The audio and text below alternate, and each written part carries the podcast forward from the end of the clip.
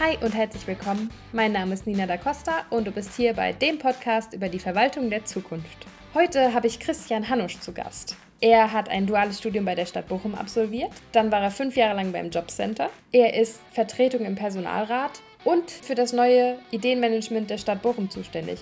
Es geht heute also um viele verschiedene Themen. Wir haben viel zu besprechen und deshalb legen wir direkt los. Viel Spaß!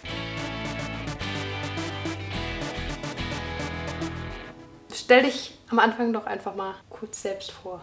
Ja, mein Name ist Christian Hanusch. Ich äh, arbeite in der Stadtverwaltung im Personalamt, bin da im Bereich ähm, Steuerung, Organisation für das Ideenmanagement zuständig unter anderem, aber auch für Vordruckwesen und für Sachen aus dem Datenschutz. Bin jetzt seit 2011 bei der Stadtverwaltung, habe also äh, von 2011 bis 2014 mein duales Studium da gemacht. Seit 2014 fertig, war fünf Jahre im Jobcenter und bin jetzt seit ungefähr einem Dreivierteljahr im Personalamt. Wolltest du schon immer bei der Verwaltung arbeiten?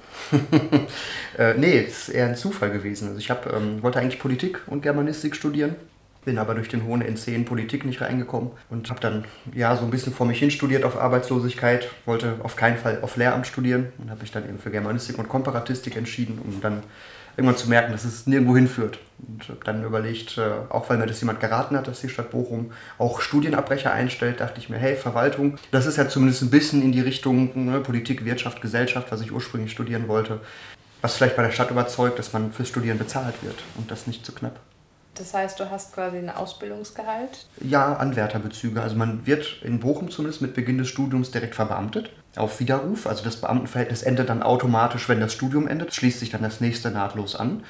Also ich bin damals, das ist jetzt ja nur auch ein paar Tarifrunden her, mit was über 900 Euro netto nach Hause gegangen fürs Studieren.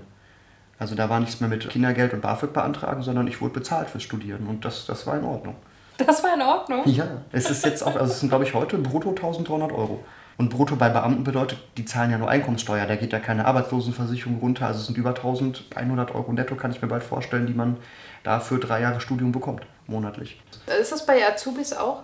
Ja klar, wir haben, wir haben ähm, einmal zwei verschiedene duale Studiengänge, wo in der Regel verbeamtet wird, Bachelor of Laws und Bachelor of Arts. Das heißt einmal mit einem juristischen Schwerpunkt, einmal mit einem wirtschaftswissenschaftlichen Schwerpunkt. Und dann haben wir natürlich ganz viele normale Ausbildungsverhältnisse im ganz regulären Angestelltenverhältnis, die auch gut bezahlt werden, weil sie eben nach dem Tarifvertrag für den öffentlichen Dienst bezahlt werden. Da kommt gut was zusammen, ja. Das ist die Stadt eigentlich ein ziemlich gutes Vorbild für Unternehmen. In diesen Belangen auf jeden Fall. Äh, jetzt nicht in jedem Bereich, also wenn wir jetzt mal in den IT-Bereich gucken, auch da bieten wir duale Studiengänge an. Da können wir aber nicht mithalten in der Bezahlung, das, was die Privatwirtschaft im IT-Bereich bezahlt. Also die, die bei uns das duale Studium anfangen, die schaffen es in der Regel gar nicht bis zum Ende, weil die sich vorab werben lassen. Also die fangen dann woanders zwischendurch an.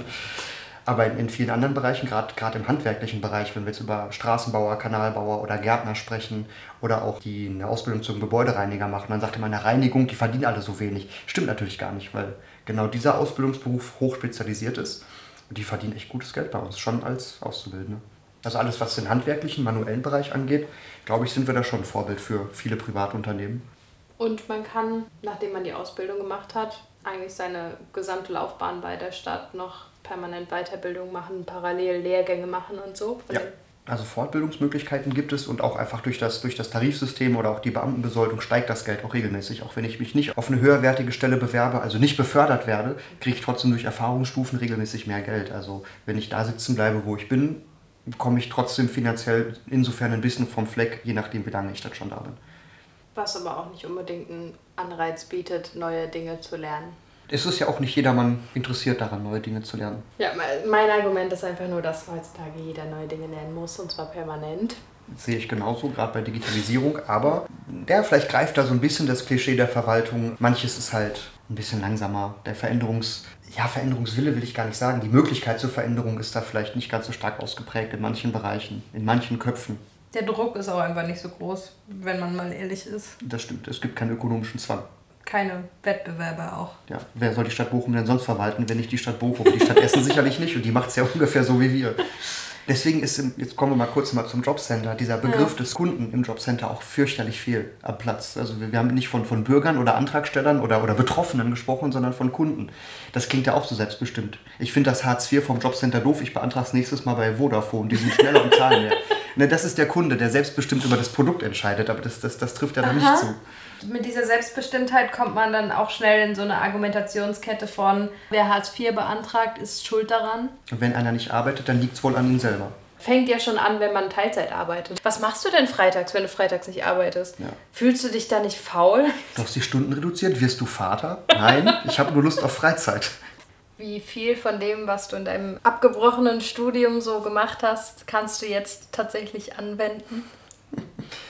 Konkret nichts. Also mit Sprachgeschichte komme ich, glaube ich, in der Stadtverwaltung nicht weiter. Was vielleicht ein kleiner Vorteil ist, ist so ein gewisses Sprach- und Textverständnis oder ja, großer Rhetoriker bin ich jetzt sicherlich auch nicht, aber sich mit Sprache zu befassen, hilft zumindest in der Verwaltung, wenn es um, um Verwaltungssprache geht. Das begegnet einem ja durchaus auch. Aber ganz konkret anwendbar ist es nicht. Welche Station hattest du jetzt konkret bei der Verwaltung? Das war die, das duale Studium. Genau. Das heißt, da hattest du Praxisabschnitte in verschiedenen Ämtern. Wahrscheinlich während der Semesterferien im Studium, oder? Ähm, es gibt insofern keine Semesterferien, als es ja ein duales Studium ist. Mhm. Das geht genau drei Jahre. Das kann nicht länger als drei Jahre dauern. Wer es also zum Ende nicht schafft, der ist halt, hat halt Pech. Das heißt, es ist in Studienabschnitte untergliedert. Diese Studienabschnitte dauern für sich genommen immer viereinhalb Monate. Mhm. Manchmal sind es auch zwei direkt hintereinander, dass man also erstmal neun Monate Uni am Stück hat, ohne Semesterferien, ohne Urlaubsanspruch auch dazwischen.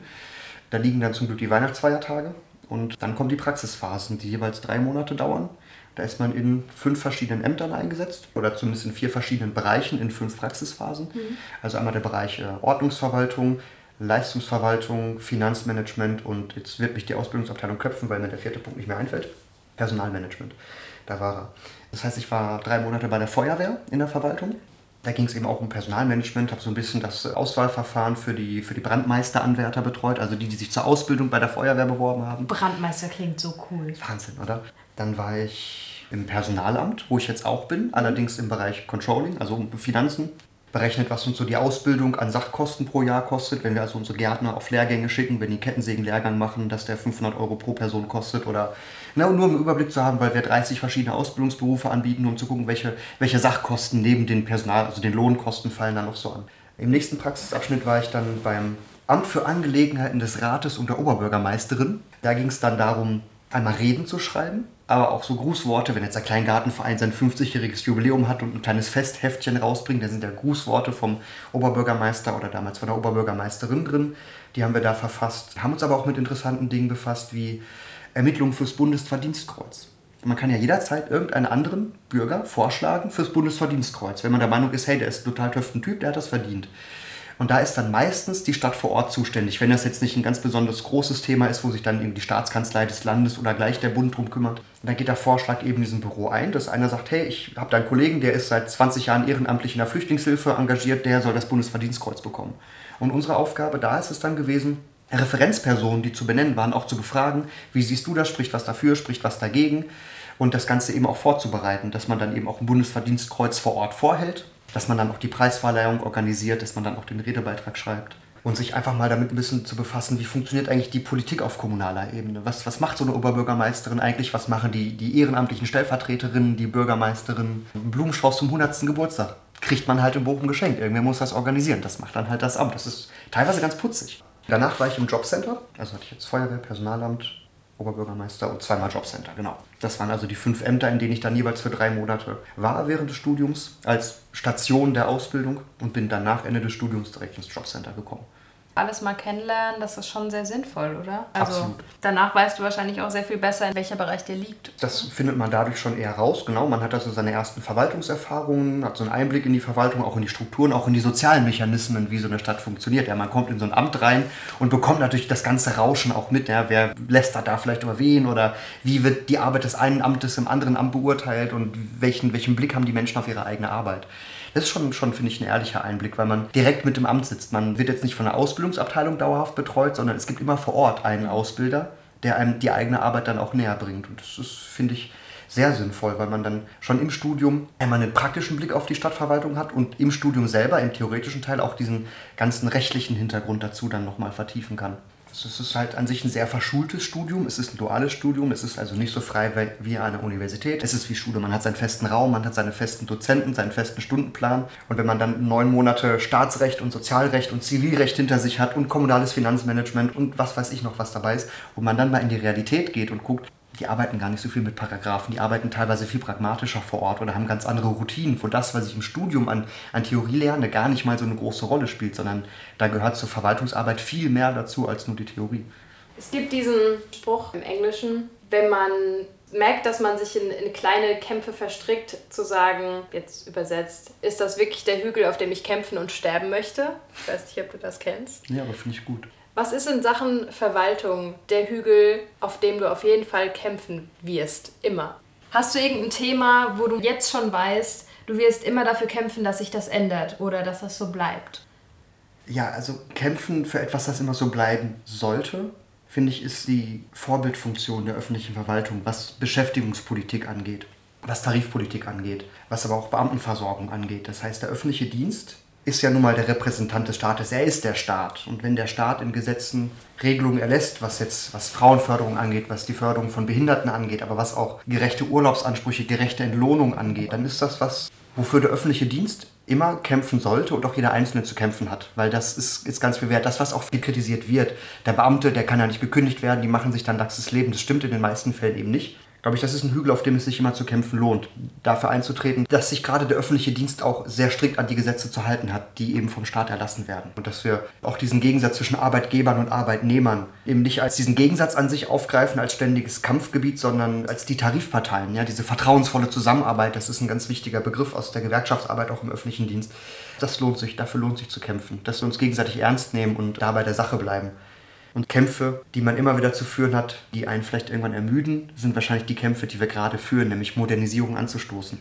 Das mag sich auf Digitalisierung beziehen, aber auch vor der Digitalisierung wird es die gleichen Kämpfe in der Verwaltung gegeben haben in den letzten, sagen wir, 50, 60 Jahren seit Gründung der Bundesrepublik oder bald 70 Jahre eher ja, dass die Verwaltung auch sehr langsam darin ist, sich zu verändern und sich damit sehr schwer tut, eben weil sie immer sagt, das haben wir immer schon so gemacht, das ist etabliert oder weil sie sich halt auch in sehr komplexen Strukturen bewegt. Aber dieser Veränderungswille, für den muss man immer wieder eintreten, weil es manchmal zu einfach ist, sich, sich zurückzuziehen, zu sagen, ach naja, mir geht's sehr gut, ich habe nicht zu kämpfen. Das ist auch vielleicht der Widerspruch zwischen beiden Kampfpositionen. Auf der einen Seite eben diese guten Verhältnisse, die wir eigentlich haben als Arbeitnehmer, die dürfen ja nicht den Veränderungswillen entwerten. Und das, das darf man nicht gegeneinander ausspielen. Wenn wir uns jetzt zu sehr modernisieren, da geht uns hier unser ganzes Tarifgefüge und die Gewerkschaftsarbeit vor die Hunde, weil die Arbeit entgrenzt wird.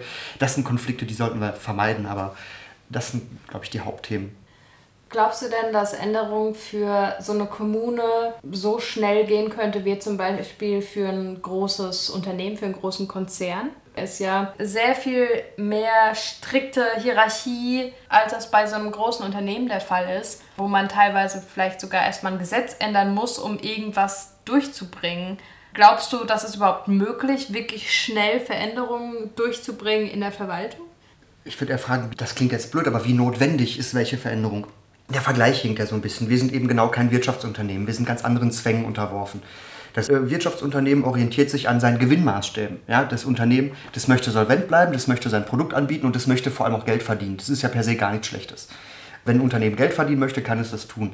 Und dann mir ist gerade so dieser Begriff Zeitgeist in den Kopf gekommen. Ein Unternehmen kann und muss sich immer nach einem gewissen Zeitgeist richten. Wenn also ein Unternehmen irgendein Produkt anbietet und sich aber das Konsumverhalten ändert, dann wird sich das Unternehmen auch anpassen müssen. Allein schon aus, seinem, aus seiner Existenz heraus, aus seinem Gewinnstreben heraus. Wir als Stadtverwaltung haben ja kein Gewinnstreben. Ähm, wir unterliegen natürlich auch einem gewissen Zeitgeist, was Modernisierung, was jetzt momentan akut Digitalisierung angeht. Würde sich aber so eine Stadtverwaltung nur nach Zeitgeist richten, ja, wäre sie dann noch ein geeigneter Repräsentant des Staates, weil ein Staat ja viel mehr ist als nur Zeitgeist. Ja, gucken wir mal ins Grundgesetz, das hat eine Ewigkeitsgarantie, das gilt für immer. Es sei denn, es kommt eine andere Verfassung im Rahmen des, des Möglichen, was das Grundgesetz eben noch offen lässt. Und auch so eine Stadtverwaltung begreift sich ja als Ewigkeitsaufgabe. Das heißt nicht ewig unverändert, das heißt aber auch, dass, dass es viel mehr gibt als nur Zeitgeist. Wenn wir diesen Begriff nehmen wollen, ist ja auch abhängig von, von gesellschaftlichen Fragen, von Kulturfragen, die sich über die Zeit ändern, aber sich nicht zwangsläufig auch in der Änderung der Gesetze niederschlagen. Und die rechtlichen Rahmenbedingungen sind, sind der Maßstab für die Stadtverwaltung, für das Handeln der Verwaltung und auch für ihre Struktur. Unternehmen sind viel flexibler, weil sie sich mit ganz anderen Dingen befassen, weil sie sich in viel kleineren normierten Bereichen bewegen. Ja? Also ein Unternehmen ist ja nicht so breit aufgestellt wie die Stadt Bochum. Ein Unternehmen macht keine Sozialverwaltung und nebenbei auch noch Finanzmanagement und auch noch irgendwie Flächenmanagement, sondern ein Unternehmen macht halt das, was es macht. Das, das bewegt sich nur in seinem kleinen Bereich. Was war für dich das überraschendste Erlebnis oder Ereignis, das du hattest, seit du bei der Stadt arbeitest? Was mich am meisten beeindruckt hat und auch bis heute beeindruckt, ist die Kollegialität, die ich erlebt habe. Das ist sicherlich erstmal keine Überraschung. Man guckt ja nicht von außen auf eine Stadt und denkt, die hassen sich da alle untereinander. Aber gerade da im Jobcenter habe ich, hab ich ähm, ein Arbeitsumfeld erlebt, ein Team erlebt, das das wirklich als Team funktioniert hat. Wo man sich wirklich gegenseitig hilft und füreinander eintritt und schon eine gewisse Schicksalsgemeinschaft sozusagen bildet im, im, Rahmen dessen, was man da tut.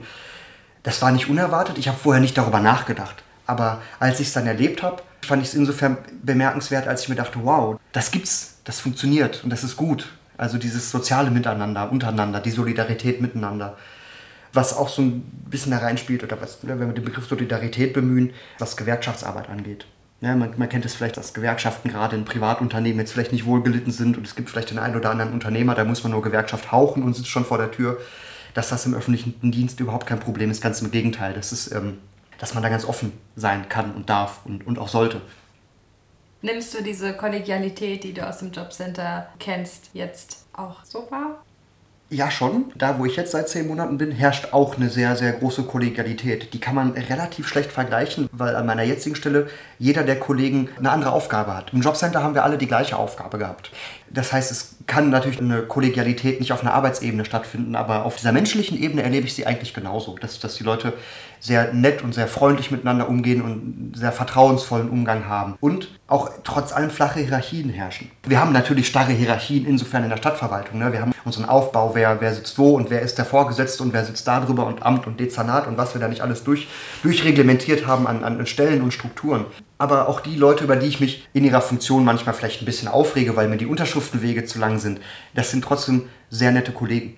Also auch die, die, sagen wir mal, hohen Tierchen, die haben einen sehr, sehr kollegialen Umgang, die duzen viele Kollegen und die kennen sich auch lange und das finde ich ist ein sehr wertschätzender Umgang, den man jetzt vielleicht nicht erwarten würde, wenn man ja, so preußisch-deutsch auf eine Verwaltung drauf guckt und auf Hierarchien und ne, da wird gesiezt und alles ist stocksteif. Nein, das ist nicht so. Das ist so die positivste Überraschung. Was sind deiner Ansicht nach die drei größten Herausforderungen, mit denen sich die Verwaltung gerade konfrontiert sieht? Das ist Digitalisierung, das ist demografischer Wandel und das ist attraktiv bleiben für den Nachwuchs, den wir dringend brauchen. Also Digitalisierung ist äh, eine große Baustelle. Wie können wir also unsere Dienstleistungen anpassen an Digitalisierung, ohne Gefahr zu laufen, dass wir dann wieder irgendeinem Zeitgeist hinterherlaufen, sondern dass wir das auch nachhaltig gestalten. Ähm, der Altersdurchschnitt der Verwaltung, der liegt bei 48, irgendwas. Also 2032 gehen die Babyboomer alle in Rente, da sind sie alle weg. Und generell 40 Prozent des Personals werden in den nächsten zwölf Jahren die Stadt verlassen und ja, geeigneten Nachwuchs finden. Wir müssen aufpassen, dass wir attraktiv bleiben, ja, dass wir das auch noch übersetzen können für junge Leute, was bei uns denn den Reiz ausmacht, für die Stadtverwaltung zu arbeiten. Was macht für dich den Reiz aus? Die Sicherheit. Für mich ist wirklich die Sicherheit am wichtigsten. Ich bin Beamter auf Lebenszeit. Ich werde Zeit meines Lebens nicht arbeitslos werden. Ich habe ein Einkommen, von dem ich gut leben kann und mich darüber nicht beklagen möchte. Ich habe eine hohe Flexibilität. Wollte ich also Kinder haben oder wollte ich heiraten, wäre das überhaupt kein Problem. Es würde mir finanziell dadurch jetzt auch Vorteile bringen. Ich könnte jederzeit Elternzeit nehmen. Ich kann jederzeit von zu Hause arbeiten, wenn ich das denn wollte. Ja, das will ich nicht abgeben. Das ist schon Luxus. Glaubst du, das ist heute noch ein Argument? Sicherheit? Wenn wir jetzt überlegen, wer, wer, wer kommt denn jetzt neu auf den Arbeitsmarkt? Ja, die Menschen, die jetzt irgendwo zwischen 18 und sagen wir 30 sind, das sind Menschen, die haben die Wirtschaftskrise vor zehn Jahren massiv miterlebt. Sie waren vielleicht Kinder, aber sie haben mitbekommen, dass, dass es große Unsicherheiten gibt. Und ich glaube schon, dass das ein Argument ist für uns. Einen sicheren Job, der im Vergleich zur Privatwirtschaft nicht an jeder Stelle herausragend bezahlt ist, aber glaube ich im Gesamtvergleich immer noch sehr gutes Einkommen bringt. Ja, das ist ein Argument, das glaube ich immer noch verfängt. Du hast circa fünf Jahre im Jobcenter gearbeitet. Wie sah da für dich so ein typischer Arbeitstag aus? Ja, der fing an mit, jetzt, jetzt kommt so ein bisschen das Verwaltungs- oder generell das Arbeitsklischee, Kaffee kochen als erstes. Nein, ähm, was als erstes gemacht wurde, ist natürlich Post holen, gucken, was ist am Tag reingekommen, was, was ist vielleicht in den letzten Tagen oder Wochen sogar liegen geblieben, je nach Situation durchschauen, priorisieren, was muss ich jetzt schnell machen, welche Termine habe ich heute, was kommt an Terminen auf mich zu und ja, die Arbeit strukturieren für den Tag und dann Masse abarbeiten oder sich auch mit speziellen Einzelfällen befassen. Du warst nicht im Publikumsverkehr. Doch, doch. Also ich war in der Leistungsabteilung, also da, wo eben die ganz normalen Hartz-IV-Anträge sozusagen gestellt werden. Also bei Jobcenter und so weiter denken wir alle an Arbeitsvermittlung, aber das Erste, was passiert ist, äh, es geht ums Geld. Ja, die Leute müssen krankenversichert sein, die wollen ihre Wohnung bezahlt haben, die müssen irgendwie ihr Geld zum Leben haben im Monat. Und in dem Bereich habe ich gearbeitet. Das heißt, ich hatte ähm, zwei bis drei Tage in der Woche, wo Termine stattgefunden haben, meistens vormittags, also wo dann auch Antragsteller zu mir gekommen sind, die dann eben ihre Anträge bei mir abgegeben haben, die ich dann mit denen durchgegangen bin, denen gesagt habe, was vielleicht noch nachzureichen ist. Was hat dir an der Arbeit im Jobcenter gefallen und was fandst du eher schwierig? Beides die Realität. Zum einen hat mir gefallen, dass, dass man durch die Arbeit im Jobcenter einen sehr realen Blick bekommt auf gesellschaftlich relevante Fragen, die sonst in, in sagen wir mal, medialer Aufbereitung mal zu kurz kommen. Ja, man, man, kennt so die Debatten um Hartz IV, man kennt vielleicht auch, weiß nicht, RTL 2, wo man dann so Hartz IV-Empfänger abfilmt, um, um sich daran zu ergötzen. Und die Realität ist halt eine ganz andere. Und sie, sie, ist, äh, sie ist einfach viel ehrlicher, weil das Jobcenter eben nicht voller Klischees ist. Ja, da, da kommt nicht der billige Harzer hin, sondern da, da kommt mal jeder hin es ist, war für mich zumindest wahnsinnig spannend, das zu erleben, dass da jeder hinkommen kann, dass das völlig normal ist und darüber dann auch eine Wertschätzung zu entwickeln für das System, was wir eigentlich haben. Das, das kann und muss man an ganz vielen Stellen kritisieren, aber gut fand ich daran einen Blick darauf, was, was heißt eigentlich Sozialpolitik und worauf kommt es wirklich an. Auf der anderen Seite war diese Realität auch erschreckend teilweise, weil man da auch krasse, richtig krasse Fälle erlebt. Auch Fälle von, ja, die mit der eigentlichen Tätigkeit im Jobcenter nichts zu tun haben. Wenn man dann mal so einen ganz, ganz kleinen Einblick bekommt in das Thema Menschenhandel zum Beispiel. Ja, auch, auch die Menschen, die von Menschenhandel betroffen sind, die landen irgendwann im Jobcenter. Und dann bekommt man auch mit, was, was da so hintersteckt und durch was diese, diese Menschen so durchgehen. Also das, ich sage gerade Menschenhandel, weil das einer dieser Fälle ist, die mir akut im Kopf geblieben sind, die ich extrem krass fand. Das, das war schon schon letztlich auch ein Grund, der mich mitbewogen hat, mich wegzubewerben, weil ich sagte, gut, das, das reicht dann auch nach fünf Jahren. Ja, also fünf Jahre auch Sozialdrama mitzubekommen, heftige Sachen mitzubekommen, ohne dafür jetzt verantwortlich zu sein oder zuständig zu sein. Es geht ja immer noch nur um Sozialverwaltung. Ja, ich arbeite nicht mit den betroffenen Menschen in dem wirklichen Kernbereich, der richtig an die Substanz geht. Aber das so dutzend- oder hundertfach mitzubekommen, in was für krassen, dramatischen Lebenslagen sich Menschen befinden können, das, das zerrt irgendwann weil man dann doch was mit nach Hause nimmt. Ich wollte gerade sagen, du gehst dann auch nicht nach Hause und sagst, so, jetzt habe ich Feierabend und jetzt gucke ich irgendwas Lustiges und vergesse. Meistens ist es mir gelungen, weil die allermeisten Fälle nicht dramatisch sind. Aber ja, bei den, bei den krassen Sachen ist mir das nicht gelungen, ja. Bis heute nicht teilweise. Das kann man auch nicht einfach also abhaken und dann hat man das verarbeitet. Nee, nee das, das bleibt im Kopf. Gerade das Jobcenter genießt ja nicht unbedingt den besten Ruf. Was glaubst du, woran das liegt?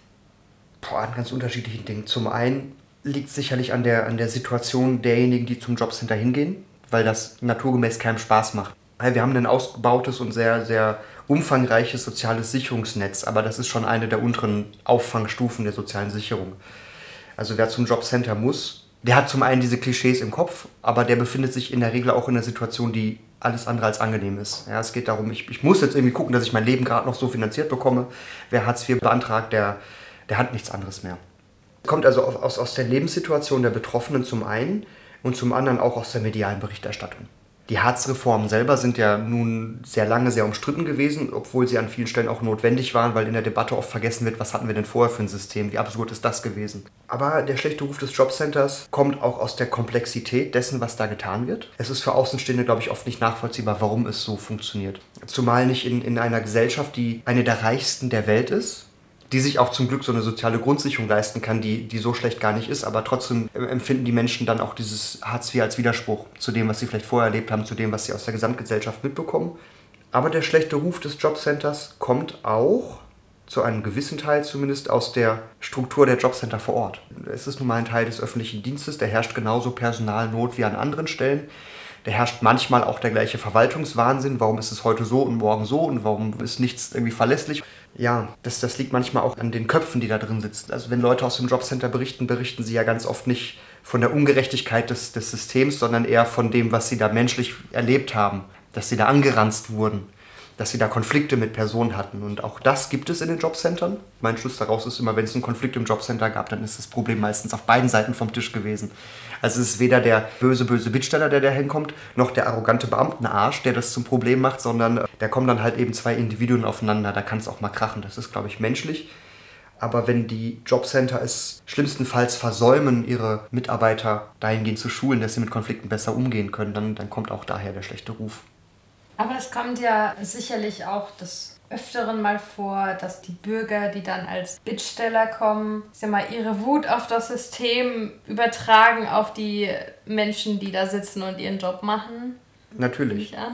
Klar ich habe auch mir bewusst machen müssen und das teilweise auch meinen, meinen, meinen Kunden dort bewusst gemacht, ähm, ich bin das erste Gesicht vom Staat, das die sehen. Ich bin dann unmittelbar der Repräsentant des gesamten Staates, auch wenn ich nur aus, aus einer kleinen Stadtverwaltung komme und schon gar nichts für die Sozialgesetze kann. Aber diese allgemeine Unzufriedenheit mit der Gesetzgebung oder da werden auch Debatten vermischt. Wie oft habe ich gehört, ey, dem Ausländer blastet das Geld in den Arsch und ich kriege hier nicht mal die Heizkosten bezahlt.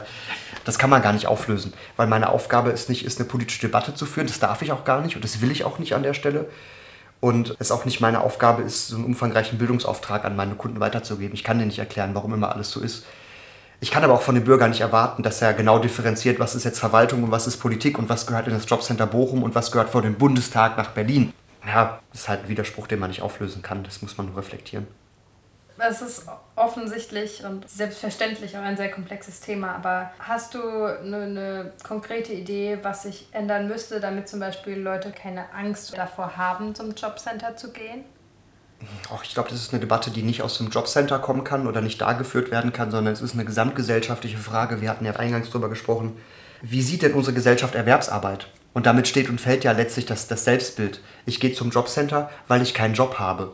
Und weil ich keinen Job habe, wird, werden Dinge problematisiert oder ich problematisiere das selber, weil wir in einer Gesellschaft leben, die extrem geprägt ist von Erwerbsarbeit, von, von einem Gedanken von Aufstieg und, und Fortbildung und Weiterkommen und, und, und Leistung. Und Leistung, aber auch sehr konservativ. Ne? Also Job haben, Baum pflanzen, Haus bauen, Kinder machen. Wir leben in einer konservativen Gesellschaft, was das angeht und in einer leistungsorientierten Gesellschaft. Und ja, Arbeitslosigkeit wird dann immer zum selbstverschuldeten Phänomen erklärt. Und da müsste die gesamtgesellschaftliche Debatte eigentlich ansetzen. Wie gehen wir mit Leistung um und auch mit Leistungsminderung? Ja, es kommen ja nicht nur Leute ins Jobcenter, weil sie zufällig gerade arbeitslos sind oder weil sie faul sind, sondern weil sie sich aus unglaublich komplexen Gründen in irgendeiner besonderen Lebenslage befinden, die vielleicht gar nicht so arbeiten können, wie, wie dieses gesellschaftliche Ideal so postuliert wird. Dieses 40 Stunden oder 9 to 5, das, das, das können viele gar nicht leisten, aus ganz unterschiedlichen Gründen. Und das ist, liegt ganz selten in der Person begründet, es ist kein Unvermögen. Aber unsere Gesellschaft, glaube ich, stellt es zu häufig so dar. Wer, wer nicht arbeitet, der ist nicht produktiv und der ist selber schuld. Nichtsdestotrotz ist natürlich die, die Eigenverantwortung das, das Maß aller Dinge. Ja? Also wer, wer beim Jobcenter ist, muss sich natürlich auch vergewissern, sofern er denn dazu in der Lage ist, dass es in seiner eigenen Verantwortung zunächst mal liegt, da rauszukommen. Aber ähm, wie viel Verantwortung kann ich von Menschen erwarten? Wer sich gerade in irgendeiner psychischen Krise befindet oder in einer Ausnahmesituation, weil er nach 30 Jahren bei Opel seinen Job verloren hat, ähm, die Frau mit zwei Kindern, die plötzlich vor der Scheidung steht, die nichts für ihre Situation kann, wie viel Mündigkeit oder Eigenverantwortung kann ich denn da verlangen oder wie viel Reflexionsvermögen? Das ist dann manchmal schwierig. Ich kann mir vorstellen, dass es bei besonders hartnäckigen oder auch unfreundlichen Bürgerinnen und Bürgern sehr schwierig werden kann, sich selbst als Dienstleister zu verstehen. Es geht ja auch nicht darum, ein Produkt zu verkaufen, sondern rechtliche Ansprüche geltend zu machen. Wie vereinst du diese Utopie der Dienstleistung und die Realität der gefährlichen oder sehr, sehr unangenehmen Situation? Also wenn die Situation gefährlich oder sehr, sehr unangenehm wird, beende ich die Situation. Das ist, äh, ist ja nun mal die Möglichkeit, die man hat. Da habe ich auch meine Erfahrung gemacht, dass man auch mal bedroht oder beleidigt wird oder jemand völlig stumpfsinnig, so reichsbürgermäßig daherredet. Man kann nicht jedem gerecht werden. Und man muss es auch gar nicht. Derjenige, der überhaupt nicht in der Lage ist, ein vernünftiges Gespräch zu führen, der ist ja trotzdem frei darin, als, als Vollgrätsche beim Jobcenter aufzutauchen. Der ist aber genauso frei darin, dann die Konsequenzen zu tragen. Meine Aufgabe ist es eben, das Recht, das allgemein gehalten ist, auf das Individuum anzuwenden wenn das gut funktioniert, dann ist das gut. Und wenn das nicht funktioniert, dann hat man da seine Möglichkeiten, darauf hinzuwirken. Das heißt, wenn jemand jetzt vielleicht nicht besonders kooperativ ist, dann ist im Gesetz zum Glück auch definiert, was passiert denn, wenn jemand nicht mitarbeitet. Das heißt, wir haben schon mal eine ganze Bandbreite an rechtlichen Möglichkeiten. Wir sind aber als Individuum, als Mensch und auch als, als professionelle Person, die im Amt arbeitet, immer gefragt, das, das auch zu moderieren und aufzufangen. Ein schöner Satz, den ich mal in einem etwas anderen Kontext, ich glaube, der kam von der Feuerwehr, gehört habe, ist, Mitleid können wir uns hier nicht leisten, aber mitgefühlt, das müssen wir lernen ich kann nicht mit jedem Kunden mitleiden. Ja, würde ich mit jedem Kunden mitleiden, würde ich kaputt gehen. Da wäre ich nach ein paar Wochen durch. Genauso wenig kann ich aber auch auf jeden Kunden wütend sein. Ich muss dann genauso reflektieren, warum ist er denn gerade so grantlich? Der kennt mich ja persönlich gar nicht. Der kann mich persönlich überhaupt nicht angreifen. Natürlich sitzt er als Mensch vor mir und er beleidigt mich und das geht an die persönliche Substanz, aber dann ist es ein Reflexionsprozess, der bestenfalls dann auch von, vom, vom Jobcenter unterstützt wird. Der will mir gar nichts, der kann mir gar nichts, der kennt mich nicht. Das fällt einem manchmal auch schwer, das zu reflektieren, ja, wenn man vier Termine am Tag hat und es ist gerade der dritte Termin passiert und der dritte Typ hat einen auch angegrantelt, dann wird die Haut dünn. Klar ist mir das auch passiert, dass ich da Leute mal unwirsch abgehandelt habe. Ich kann, glaube ich, auch von den, von den Betroffenen gar nicht erwarten, dass sie in der Situation reflektieren. Also ich habe auch Menschen im Jobcenter erlebt, die haben, haben mich in einem Termin total beleidigt und sind richtig mies drauf gewesen. Die haben sich beim nächsten Mal entschuldigt, weil denen selber klar geworden ist, boah, ich war in einer Kacksituation. Das erwarte ich nicht mal von meinen Kunden oder habe ich nicht erwartet. Mir war das einfach klar, das gehört dann dazu. Ich bin ja in der, in der stärkeren Position, was die emotionale Resilienz angeht. Ich weiß, ich kann das jeden Tag erleben oder auch nicht. Ich, das ist nur mein Job. Das, ist, das affektiert mich in, mein, in meinem persönlichen Nahbereich nicht. Aber die Menschen, die vor mir sitzen, die sind in der Krisensituation. Das heißt, ich habe an mich eine höhere Erwartung als an den gegenüber. Und das finde ich aber auch legitim, weil es muss so sein. Respekt, also ich würde mir das sehr zu Herzen nehmen glaube ich. Ja, um, umso wichtiger ist dann wieder das kollegiale Umfeld, dass man eben auch mit Kollegen sprechen kann und das reflektieren kann und sich dann auch mal auskotzt. Bei aller Reflexionsfähigkeit und wie, wie, wie schön das klingt, dass, ne, dass ich an mich einen höheren Maßstab stelle als an meine Kunden. Meine Fresse, wenn wir da donnerstags nachmittags zu einer Pizza mit den Kollegen zusammengesessen haben, was haben wir über die Leute abgezogen? Natürlich, das ist soziale Hygiene. Also wie unter Kollegen im Jobcenter teilweise über Betroffene gesprochen wird, das sollte niemals nach außen dringen. Es ist in der Regel auch nicht so gemeint. Es ist, glaube ich, ein ganz normaler emotionaler Hygieneprozess an der Stelle. Muss man auch tun. Aber man muss es dann immer auch reflektieren. Ich finde es völlig legitim, wenn ich mal unbrotmäßig über Kunden gesprochen habe. Genauso wie es durchaus legitim ist, dass die mich kacke behandelt haben, weil ich ja weiß, in welcher Situation die sind. Nur wenn, wenn ich die Reflexion nicht mehr schaffe und permanent nur noch in so einem Tunnelblick bin, dann wird ein Problem draus. Und deswegen habe ich nach ein paar Jahren das Jobcenter auch verlassen, weil es mir zudem schwer gefallen ist. Und das, glaube ich, fast jedem so geht. Du bist ja auch im Personalrat, aber als Vertreter. Genau. Was genau sind deine Aufgaben? Meine persönlichen Aufgaben sind relativ begrenzt, weil ich sehr selten bei den Sitzungen bin weil ich nur auf dem Ersatzplatz bin. Das heißt, wenn mehrere Beamte krank sind, Urlaub haben und so, dann werde ich überhaupt erst eingeladen. Meine Aufgabe als Personalrat an sich ist äh, die Überwachung der Einhaltung von gesetzlichen Vorschriften, Durchsetzung von Arbeitnehmerinteressen. So eine Personalratssitzung ist zum Beispiel, da gibt es dann eine Tagesordnung, da stehen dann ganz, ganz viele Punkte drin. Wer wird zum Beispiel befördert, welche Stellen werden ausgeschrieben, wer wird eingestellt, Anträge über, was weiß ich, wer von zu Hause arbeiten möchte und so, also ganz, ganz verschiedene Sachen. Und darüber ist dann abzustimmen, ob denn aus Sicht des Personalrates das auch alles nach Recht und Gesetz gelaufen ist. Das heißt, man muss sich dann damit befassen, was ist der rechtliche Hintergrund davon, wer hat einen Anspruch drauf, sind die Anträge richtig gestellt, hat die Verwaltung ja auch richtig entschieden und so. Also eine sehr umfangreiche Überwachungsfunktion. Man muss also schon nach Möglichkeit recht umfassenden Blick auf die Stadtverwaltung haben. Wie tief das geht, kann man darüber streiten, wie weit man das leisten kann in so einer Allzuständigkeit. Aber das ist so die Aufgabe von einem Personalrat. Eigentlich so eine Art Betriebsrat? Es ist, ja, genau. Es entspricht dem Betriebsrat. In der Privatwirtschaft heißt es eben Betriebsrat. Das ist das Betriebsverfassungsgesetz. Das gilt nicht für den öffentlichen Dienst. Bei uns heißt es dann eben Landespersonalvertretungsgesetz. Regelt aber relativ ähnliche Dinge.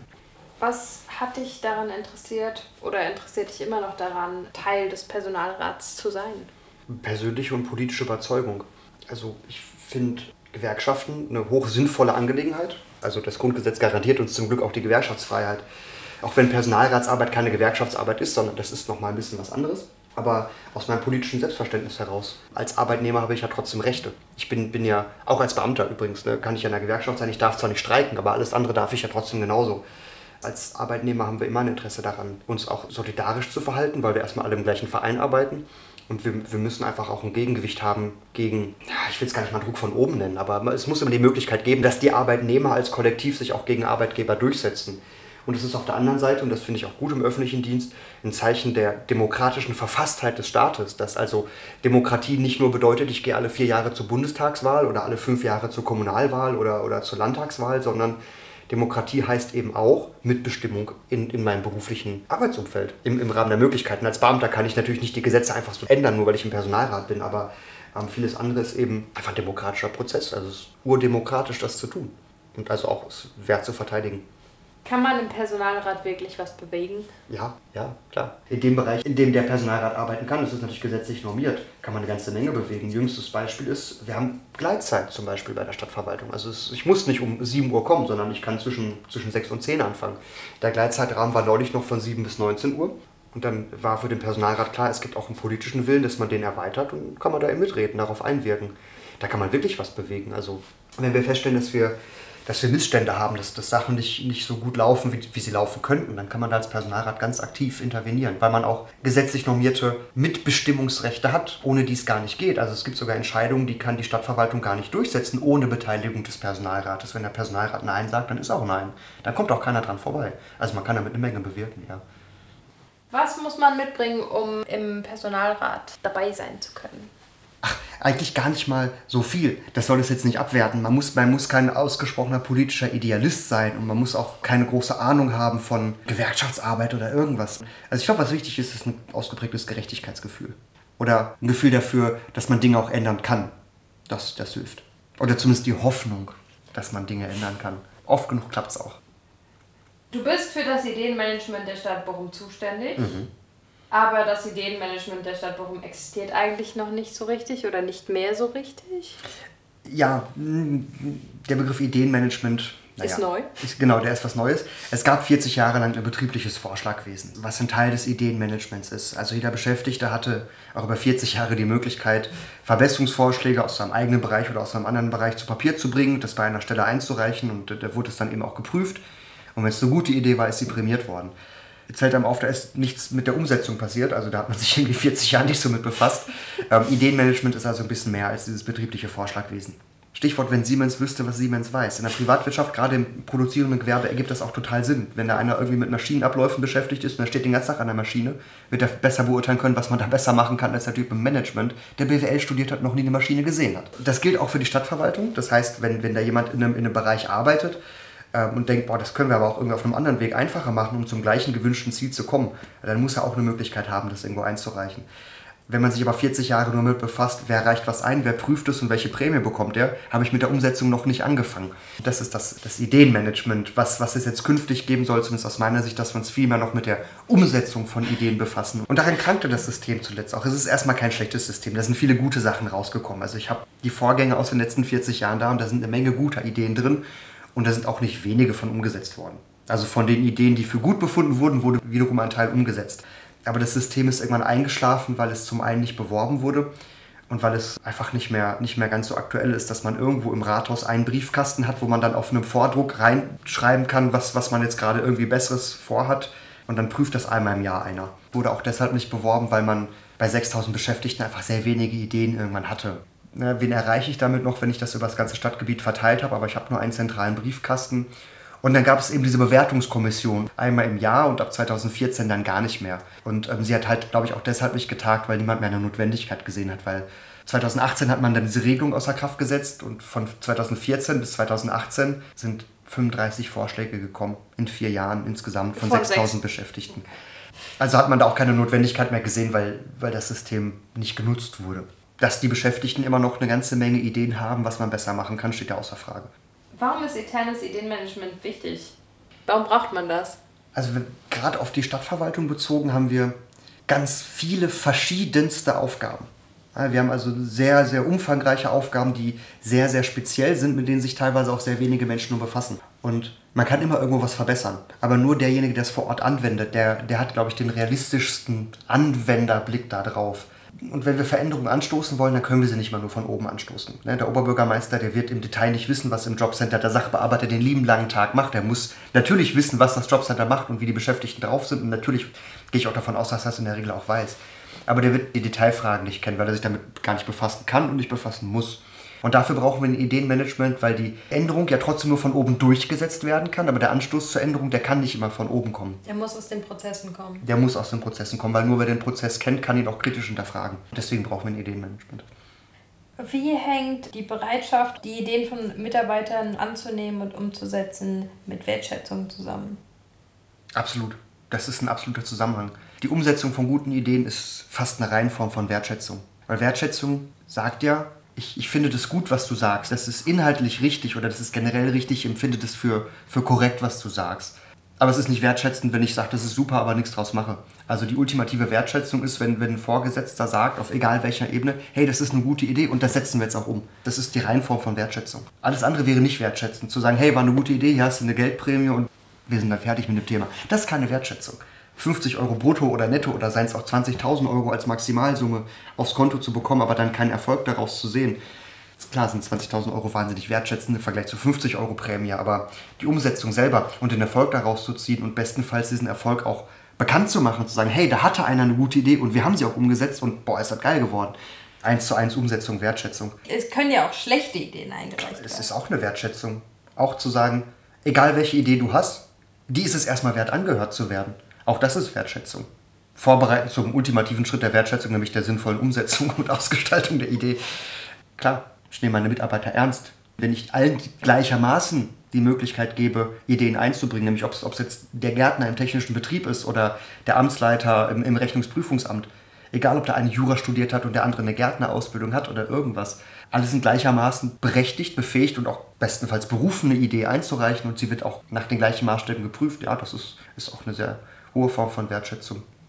Wie genau läuft das ab mit dem Einreichen von Ideen? Wenn ich eine Idee habe, zum Beispiel dafür, dass jedes Büro mindestens einen Gymnastikball haben sollte, auf dem man sitzen kann, weil das gut ist für den Rücken. Was muss ich tun, um meine Idee an äh, Mann oder Frau zu bringen? Wenn ich diese Frage jetzt abschließend beantworten könnte, wäre ich fertig mit meinem Job.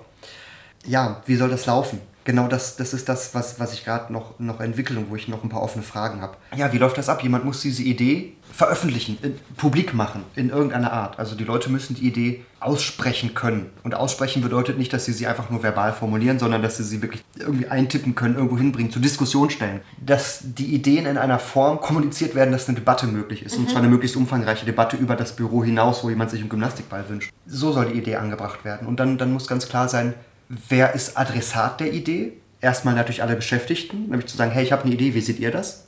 Und dann muss der Adressat derjenige sein, der sie auch umsetzen kann. Mhm. Also die zentrale Sitzball-Einkaufsstelle bei der Stadt Bochum. Gibt es natürlich nicht, aber. Noch nicht. Wird es wahrscheinlich auch in der Form nicht geben. Es muss also eine zentrale Stelle geben, die das veranlassen kann. Ob das jetzt über das Gesundheitsmanagement läuft oder über, über das Personalamt, das sei dahingestellt. Mhm. So muss es laufen. Dass also erstmal alle von der Idee auch erfahren und dass auch diejenigen, die die Idee gut finden, auch die, diese Idee vielleicht erweitern können. Wenn die Idee jemand nicht gut findet, ist ihm das völlig unbenommen. Ich glaube, das nutzt in der Diskussion nur bedingt was. Klar, wenn man da mit Kommentarfunktion arbeitet, kann man auch Kritik, sachliche Kritik daran anbringen. Aber die Umsetzung ist das, was im Vordergrund stehen muss. Also ich muss die Idee irgendwie veröffentlicht bekommen in irgendeiner Form, diskutabel bekommen und dann muss ich aber sofort auf die Umsetzung gehen und da sind dann die Sachargumente wichtig. Warum hat dich das Thema überhaupt gereizt, Ideenmanagement? Weil ich der Meinung bin, dass sich in der Stadtverwaltung eine Menge ändern muss. Dass wir mit vielen Änderungen oder der Änderungsbereitschaft zu seiner Vergangenheit hängen.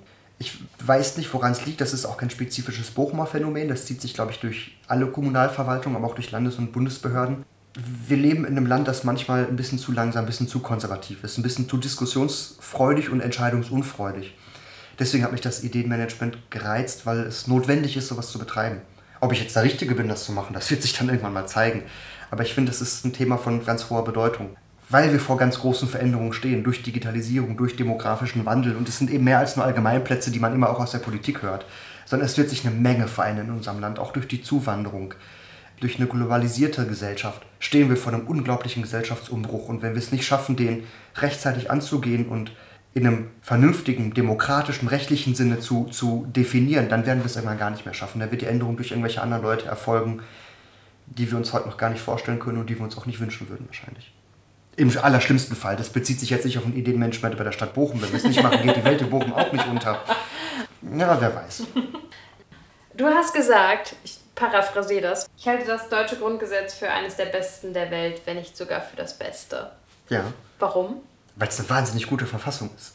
Jetzt muss man mal gucken, wie alt ist denn das Grundgesetz? Das ist 70 Jahre alt. Wir haben Verfassung der Vereinigten Staaten, die ist über 200 Jahre alt. Und auch das ist immer noch eine offensichtlich funktionierende Verfassung, sonst wären die Vereinigten Staaten nicht da, wo sie sind. Ich finde das Grundgesetz einfach gut, weil es schon richtig anfängt. Die Würde des Menschen ist unantastbar. Ja, da, da steckt ganz viel drin aus, aus einer historischen Erfahrung. Das zeigt auf der einen Seite, dass offensichtlich Deutschland gelernt hat aus seiner Vergangenheit. Und zum anderen finde ich das Grundgesetz gut, weil es ja offensichtlich funktioniert weil wir offensichtlich in einer doch sehr freiheitlichen Gesellschaft leben. Natürlich haben wir hier Debatten, die, wenn man sie nur so liest, manchmal den Eindruck vermitteln, dass wir in einer unfreien Gesellschaft leben. Aber ich glaube, wir leben in einer Freiheit und einem Wohlstand, den es in dieser Form, auf dieser Welt oder zumindest in, in diesem Teil der Welt noch nie vorher gegeben hat.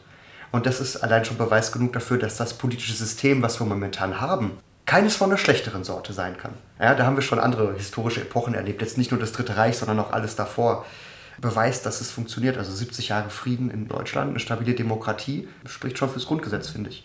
Und da, da steht noch eine Menge mehr drin. Also wenn man sich einfach mal so Artikel 1 bis 19 durchliest, auch als jemand, der, der nicht Rechtswissenschaft studiert hat, sich einfach mal das Grundgesetz nimmt und da reinguckt, da steht nicht viel drin, dem man widersprechen würde. Da denkt man sich, oh, da steht schon eine Menge drin, was für mich gut ist. Und es funktioniert auch. Also ich, wenn ich jetzt hier vor die Tür gehe, habe ich nicht das Gefühl, ich, ich bin irgendwie unfrei und gleich kommt einer und, und sagt mir, was ich alles nicht darf. Schon, schon eine gute Verfassung. Allein schon die Tatsache, dass man diese Debatten frei führen kann, die so, es gibt. Dass wir hier so sitzen, wie wir sitzen und, und nicht die Stasi reinkommt oder irgendwer anders interviewt und sagt, das hättest du aber nicht sagen dürfen und morgen die Meinungspolizei uns beiden irgendwie die Beine bricht. Was ist dein Appell an Mitarbeiterinnen und Mitarbeiter von Verwaltungen in Deutschland? Selbstreflexion ohne Angst. Lerne dich deines eigenen Verstandes zu bedienen. Ne? Das wäre tatsächlich der Appell. Nicht so viel Angst vor Veränderung zu haben, wie sie manchmal da ist, aber genauso wenig naiv zu sein, zu glauben, dass alles gut war, was wir mal gemacht haben, und dass alles schlecht ist, was man anders machen kann. Ich glaube auch nicht, dass das auf alle zutrifft, aber das ist so der Appell, auch Veränderung positiv zu sehen. Veränderung ist nicht, dass mir einer was wegnimmt, sondern dass, dass es für alle anders wird und bestenfalls auch besser. Und schlimmstenfalls bleibt es halt, wie es ist.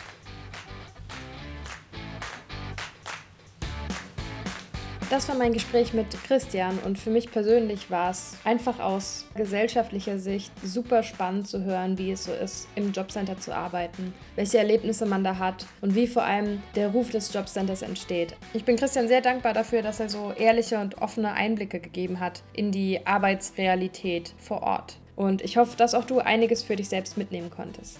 Solltest du es kaum aushalten, bis die nächste Folge von unserem Podcast rauskommt, können wir dir unseren Newsletter, den Shift Weekly, wärmstens empfehlen. Den findest du auf www.shiftweekly.de. Das ist www.shiftweekly.de. Das war's für heute von mir. Schön, dass du zugehört hast und bis zum nächsten Mal.